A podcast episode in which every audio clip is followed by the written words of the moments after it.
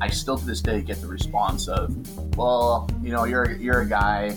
It's it's really not that big of a deal to you." And sure enough, I I, I laugh, and, but instead, there's part of me inside that still would love to explain that more to them and explain, well, how would you like to not have a choice in what you look like every morning? Hey everyone, welcome to the Alopecia Project. This is the podcast that uncovers the world of alopecia, an autoimmune condition that results in various patterns of hair loss. In today's episode, we interview Jared Nicholls. We'll be talking about men with alopecia and the relationship between hair and masculinity. Check it out. Hi, Jared. Thanks so much for being on the podcast today. I'm really looking forward to talking with you and hearing all about your story with alopecia. Awesome. Happy to be here. Awesome. So let's just, to start, let's hear a little bit about your history of alopecia. So when did you, where were you diagnosed with alopecia? Oh man. Um, for as long as I can remember, I've actually had alopecia. Probably, I think my mom would say it was probably around four or five that I was first diagnosed she was actually the one that would take me to the hairdresser and had to take me to. She went and found a specific hairdresser in the city that was able to kind of blend in whatever hair I had to cover up the spots that were mostly localized in the back of my head. And so, yeah, that was when it really first started. I didn't really ever notice that I was different until it really kicked into full effect when I was 12. That's when I was diagnosed with universalis because when I turned right when I was going into eighth grade, I lost all of my hair, eyebrows, eyelashes, body hair over the course of oh, it was probably about a week. My my memory serves that it was about a week in the summertime that it all fell out at once. Um, so going into grade eight was quite uh, the experience because I didn't look like obviously look like the same person anymore. But yeah, that's basically when it all first started. So all of your hair kind of fell off at the same time within a week, like body hair as well? Yeah, it was crazy. Um, I actually remember being out at the cottage, and I used to have like a lot of hair, long curly hair on my head, and it was. I remember waking up every morning, and my mom would come in before I was because she want, didn't want me to see it all over the pillow and stuff like that. She spent more time trying to cover it up, acting like I didn't even notice that it was happening when I would take a shower and you know the drain would be plugged with hair completely. But I actually remember, yeah, going uh, swimming in the lake and being able to basically take my hand, grab a whole handful, and rip it out and not feel any pain because it basically had all, all the follicles had already let go. And so that was kind of like an emotional scene because I remember both my mom crying on at the lake, and it was pretty uh, it was an emotional time, that's for sure. What was that like for you when uh, growing up with alopecia, especially And you know you're young, you're 12 years old, it's grade eight. What was that like? It's hard to put into words because even now I remember that to this day I I remember that it affected my parents more than it affected me. Um, I remember when I had it. Uh, this would have been 2000 and early 2000s, and it really wasn't alopecia wasn't really as mainstream as it was now. Even now, it's not as you know, it's not as popular as other big things out there. But it, uh, there was nothing about it. There was no websites. There was no support groups. There was nothing. Like the mo, I remember I was talking with, I was a pen pal with people throughout the world that I was linked up with. I had someone in Australia that I was talking to via snail mail, and I remember what the other one was, the U.S. I believe. But that was the only type of support system that I was able to get. Um, no one knew what it was. Everyone just assumed that when I walked into school that there must have been some form of cancer or something like that. So how did kind of all the people that you were interacting with, like, you know, deal with you having alopecia or what did they think? Everyone has different even now, like you as you get older, it's everyone seems to still because it's still not the well known disease or whatever you want to call it that I would like it to be. So if everyone kind of looks at you differently, and as a kid, kids don't know how to act, so you get the kids that are kind of just uncomfortable around you. So I still remember walking into school that day, not knowing how I was going to be treated or what people were going to think. Was I going to be treated differently? Was I going to be? Were my friends still going to be my friends? How would I make new friends looking like this? And it actually ended up being the total opposite of what I thought. Um, I had some guy come up to me right off the start. And I, I don't know why I still remember this, but clearly you remember certain points of your life. But I still remember one. I don't remember who it was, but I remember one of the guys in my grade walking up to me and saying, "Oh, hey, cool hairstyle," and I was like, "Okay." I was on cloud nine after that. I still remember the rest of the, that that year was smooth sailing. Going into grade nine, like in, going into high school, was a different story. That wasn't as easy as one grade in middle school was, but um, going into high school was you're of course you're blending in all these kids from different schools, and so the nerve wracking experience of that was hard. It's hard, and I, I definitely feel for anybody that's still going through it now because it's still, and even being a guy, it's still. I, I couldn't imagine being a female going through that, but being even just a guy going through that was so difficult in its own way. You get to learn a lot about who you are and how where this internal strength is going to come from because you can't really rely on anybody else. Um, I was I was lucky enough that I had some really close friends that I was able, able to keep throughout my entire high school days, and that never really let that be a factor in my upbringing.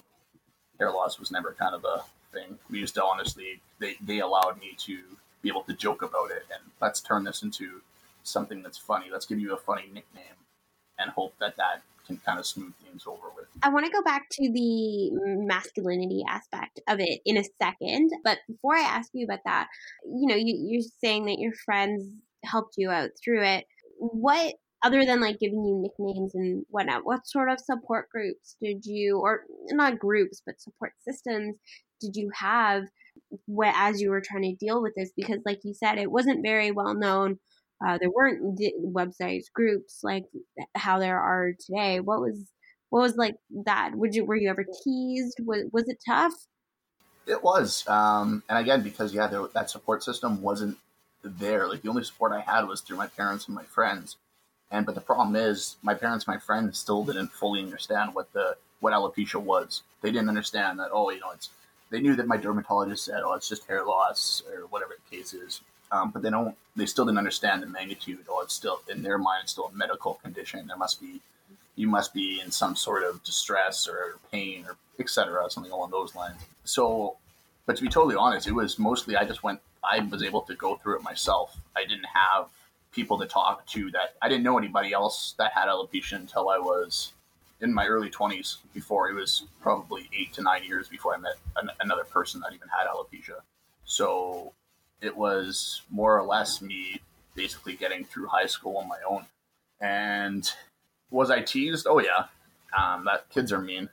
I know I, that that's never going to change.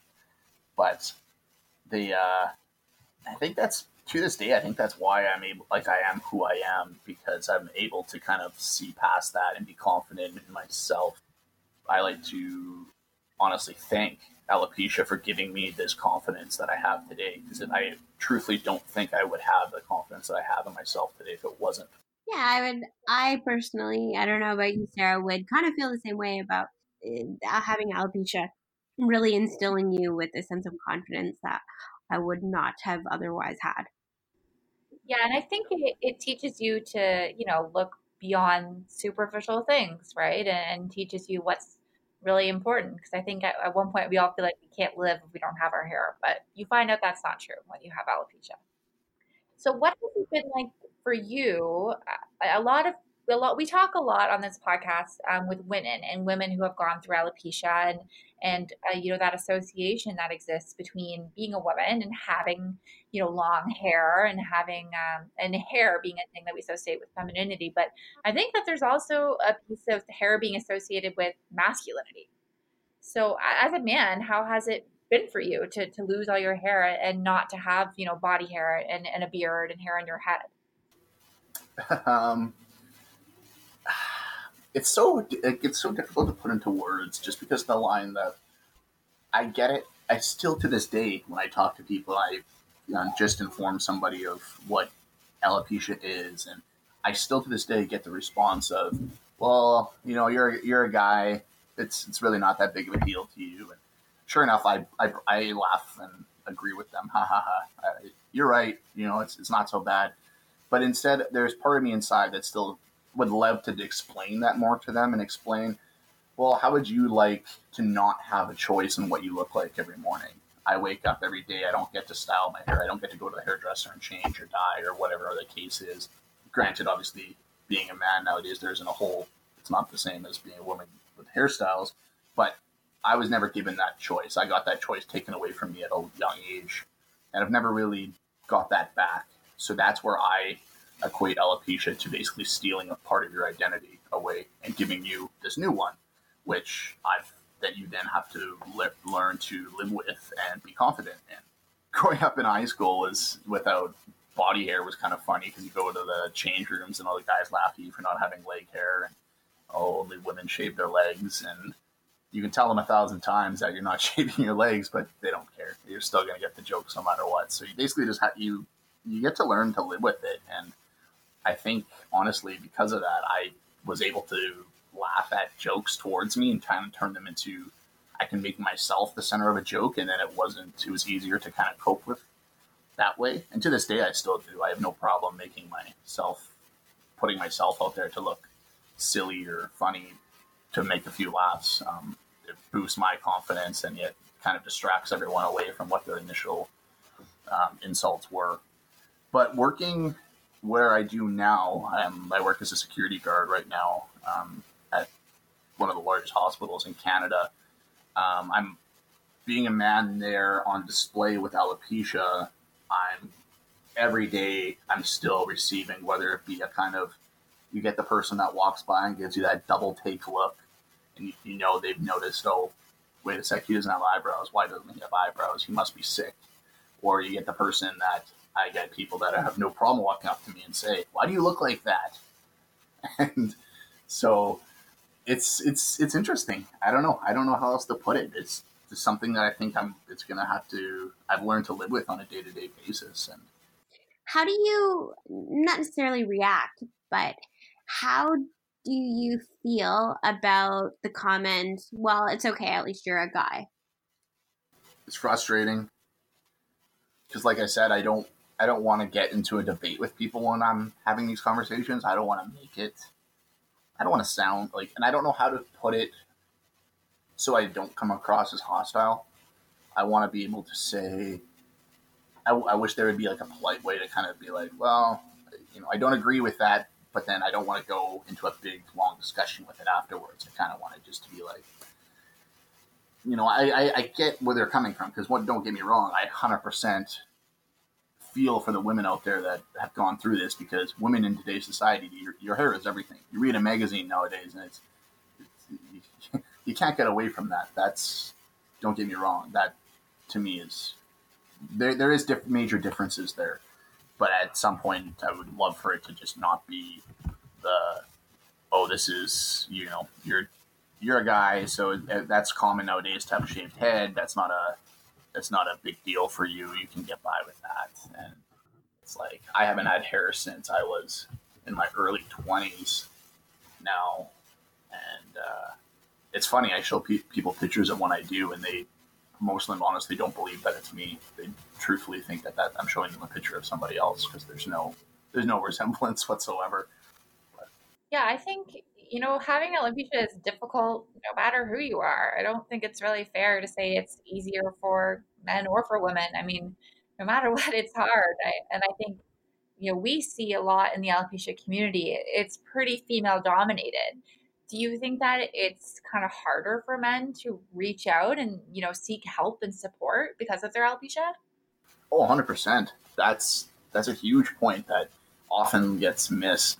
And that's where a lot like and being a teenage boy, you're not you're not going to ask for help. You're not. That's you look. You don't want to show weakness. You don't even as well any age. Honestly, you don't. I guess on a average, most men don't ask for help. They like they're very we want to figure it out on our own. We want to be able to move forward on our own and handle. We can handle it ourselves.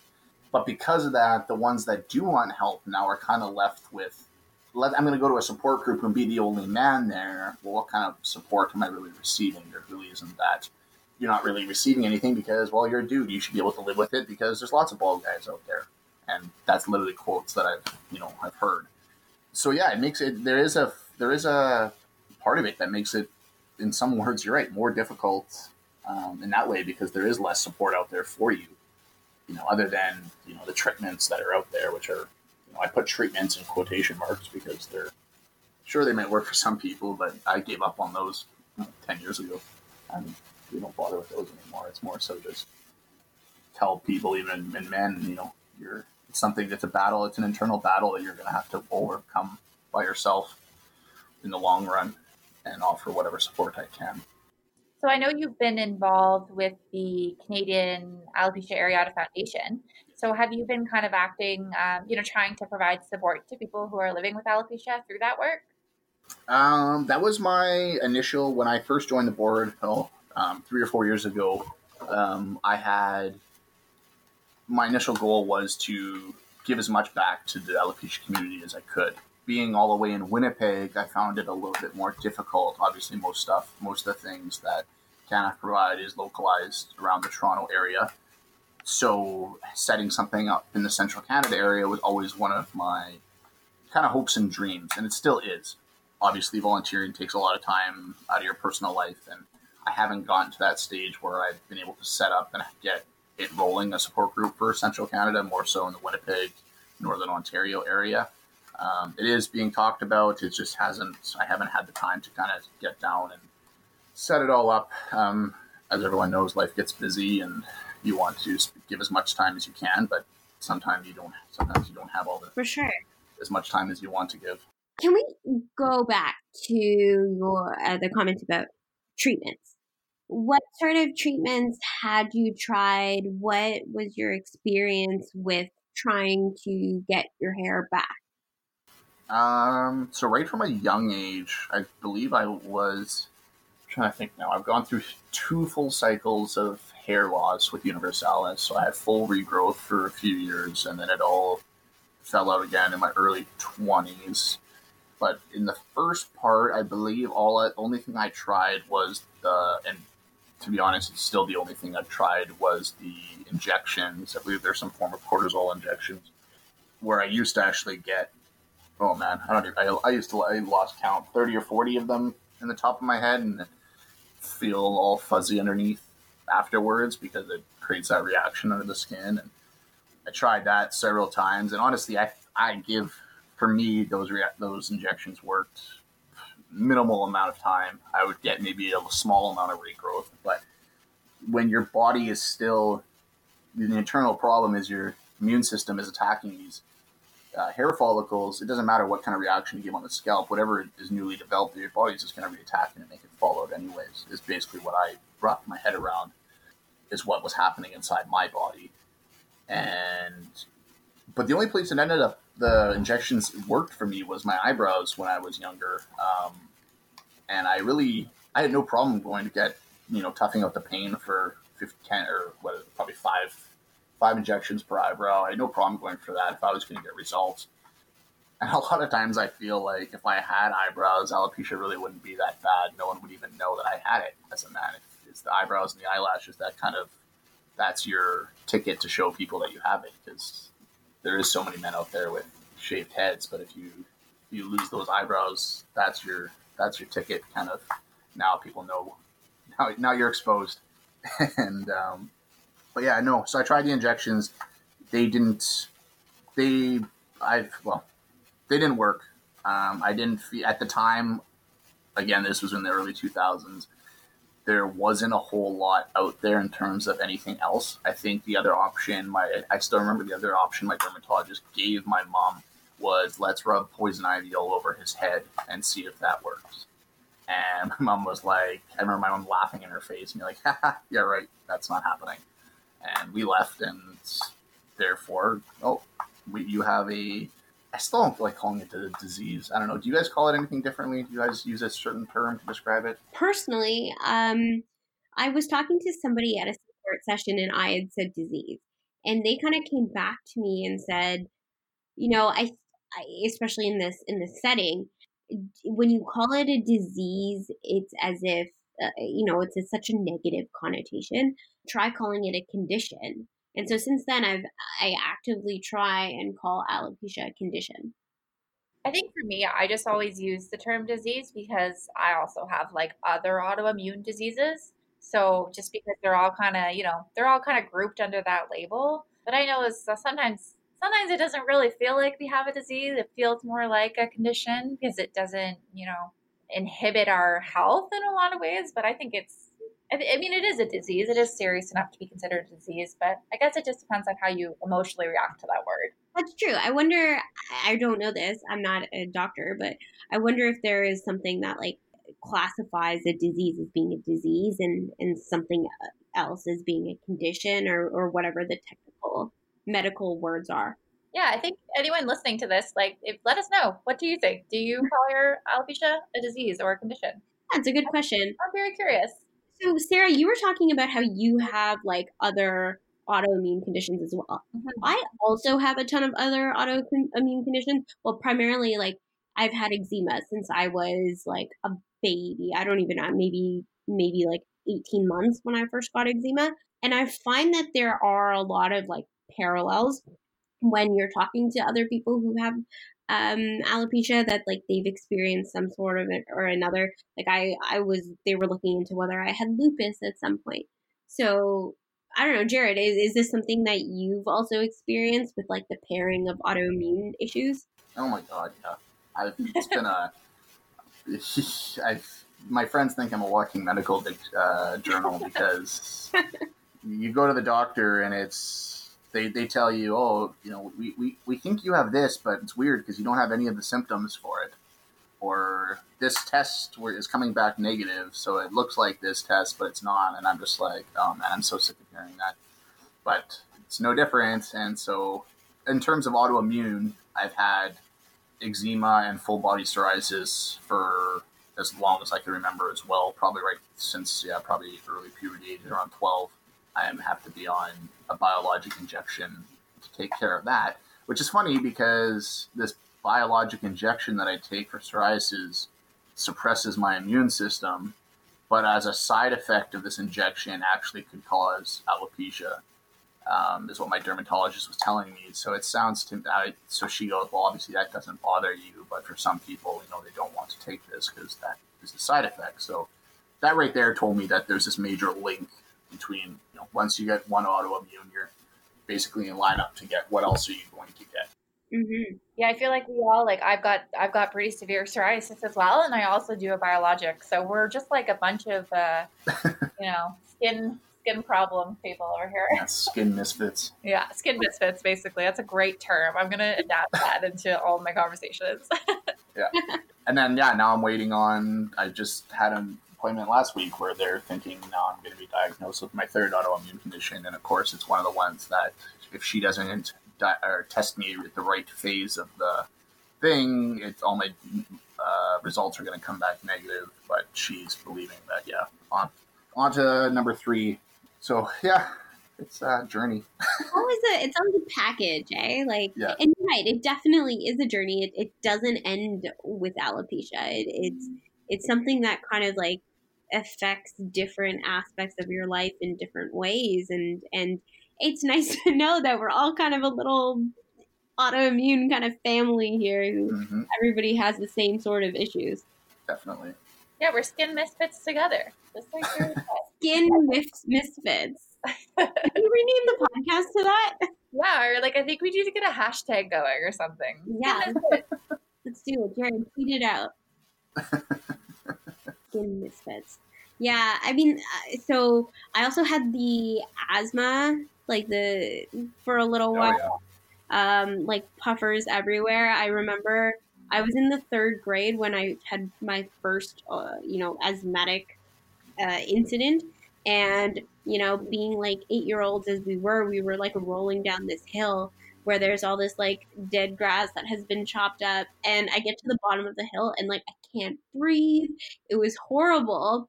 I thought like maybe a, a rock hit my esophagus or something, and like my face was starting to turn a different color. And a teacher came running. I think they got an ambulance. I'm, I'm pretty sure they got an ambulance. And uh, little did I know that I'd be going home with like the puffer, and it would be my best friend for the next couple of years. Yeah, I know. I know that struggle. Yes. Well, Jared, like I have to say, you have like a really, really good outlook you know, about your alopecia. And it's just really nice to hear that you've like, you know, discovered your confidence and like you're owning your alopecia and you're being really forthright about it and you're not afraid to talk about it. And I think that's really powerful. And I think you're a really great role model for like, you know, men with alopecia and really anyone for alopecia. Absolutely.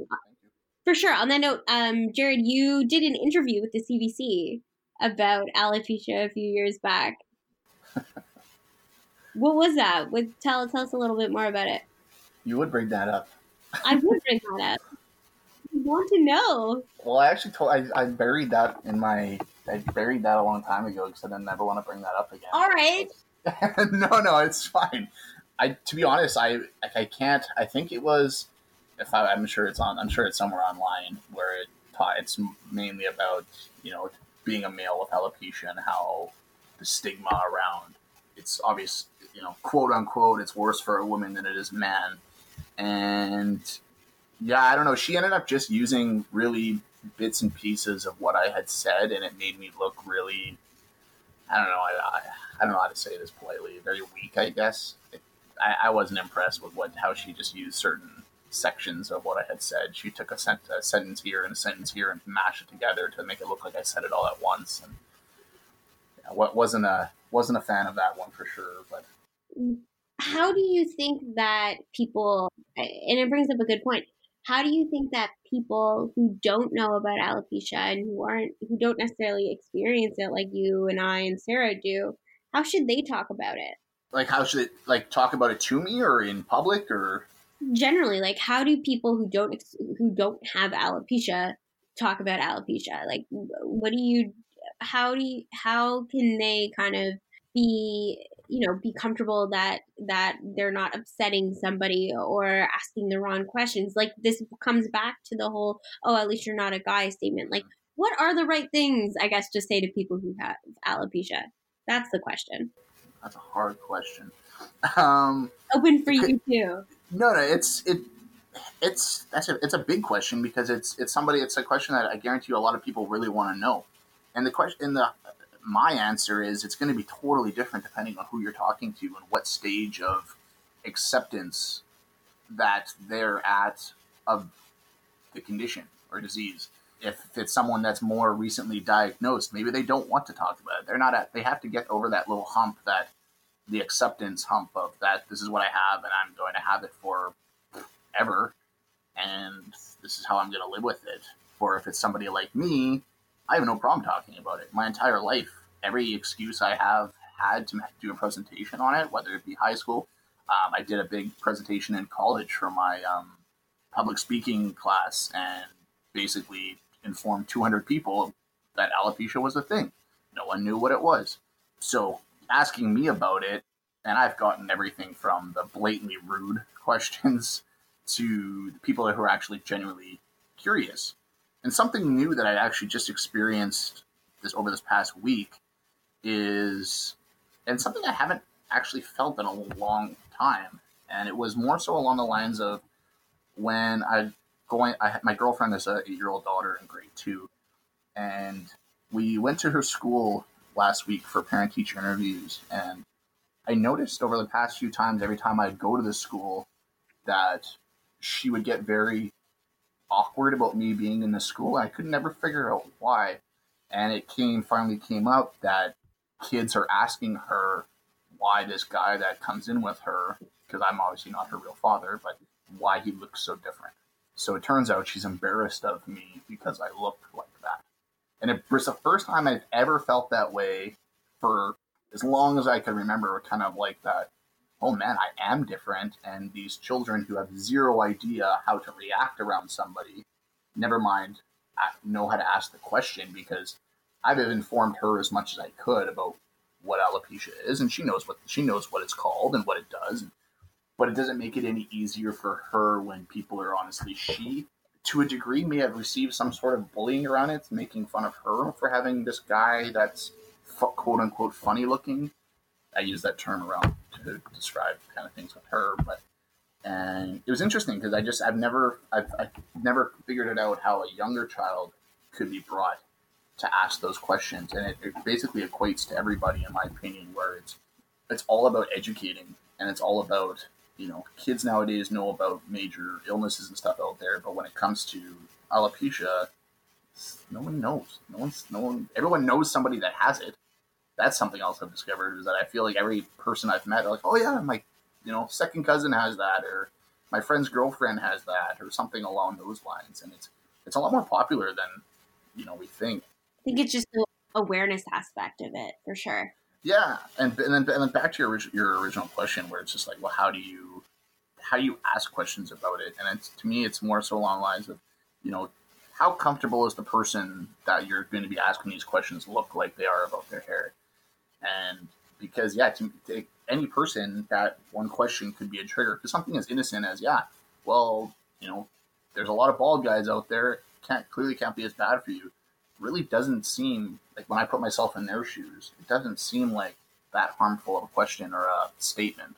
It really doesn't, because yeah, it's stating the obvious. There is a lot more bald men in the planet than women, and is it easier then for a bald man to handle alopecia versus women? I think it's. I think that's totally up to the person that's, that has it. Some guys might not be able to handle it or even grow into that identity of having alopecia. It all depends on what type of support system, what type of person it is. And I don't know. I don't know. It's a, it's a tough. It's a tough thing because I know me personally, I'm going to be different than the next person down the line. I have no problem if anybody comes on. I get that. I get people at work that come up to me, and hmm. back when I had some growth, they they used to say my head looks like a globe because I had little dark patches and my scalp's very white, and so I'd have these dark kind of patches, so it looks like a globe. I prefer leopard actually over globe. That's how I feel right now. That's where that's where my hair is at. That's where you're at right now. yeah, yeah. That globe phase. okay, Sarah, give a give a shot at answering the question, the hard one. I just think you do it in a way that is compassionate and sensitive and mature and you try to feel empathy for people and the situations that they're in and I think we do need to ask questions about alopecia. I think it's necessary and I think it's a good thing because we're creating awareness. And I mean, that's what the three of us are trying to do right now. Like, we mm-hmm. want people to start talking about this and we want people to know about it to, to make it easier for people who are living with this. So I think you need to do it, but you just need to do it in a way that, you know, is kind and is sensitive and tries to understand and feel what people are going through because I think at the end of the day, we all know it's not just hair. As three people who have been through this, it's not just hair. so just yeah, try to be empathetic and and put yourself in that person's place. For sure. Alrighty, so I think that's a good place to leave off with looking at the time. So thank you so much, Jared, for taking the time to join us. We really, really appreciate it. Of course. Thank you for having me. Appreciate it. And that's it for this episode of the Alopecia Project. A big thank you goes out to Jared for taking the time to chat with us, and thank you to all of you for listening. Make sure to follow the Alopecia Project on Instagram and Facebook. Don't forget to subscribe to us on SoundCloud, Apple Podcasts, and Google Play. See you next time.